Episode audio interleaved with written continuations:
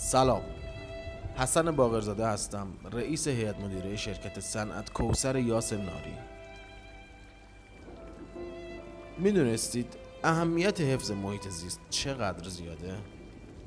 همونطوری که می‌دونید آلودگی محیط زیست به کیفیت و چرخه طبیعی زندگی انسانها و حیوانات و گیاه ها و بناهای ساختمانی اثر می‌ذاره.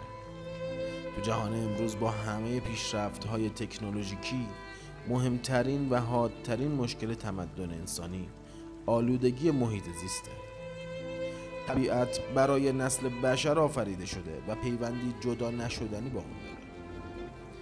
حتی در این باره امام علی علیه السلام میفرمایند تقوا پیشه کنید. در حق بندگان و شهرها که شما مسئول هستید حتی از سرزمین ها و چهار پایان انسان ها هرگز اجازه ندارند خود را رها و لجام گسیخته و آزاد تو بهره برداری از طبیعت بدونن و حق ندارند با خراب کردن طبیعت به آسایش برسند.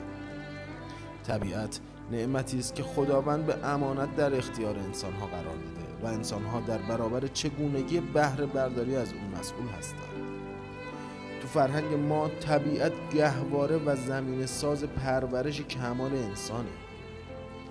خداوند همه نعمتهای خود را در عالم طبیعت برای رشد و تعالی آدمی آفریده و انسان رو خلیفه و مالک این نعمتها دونسته.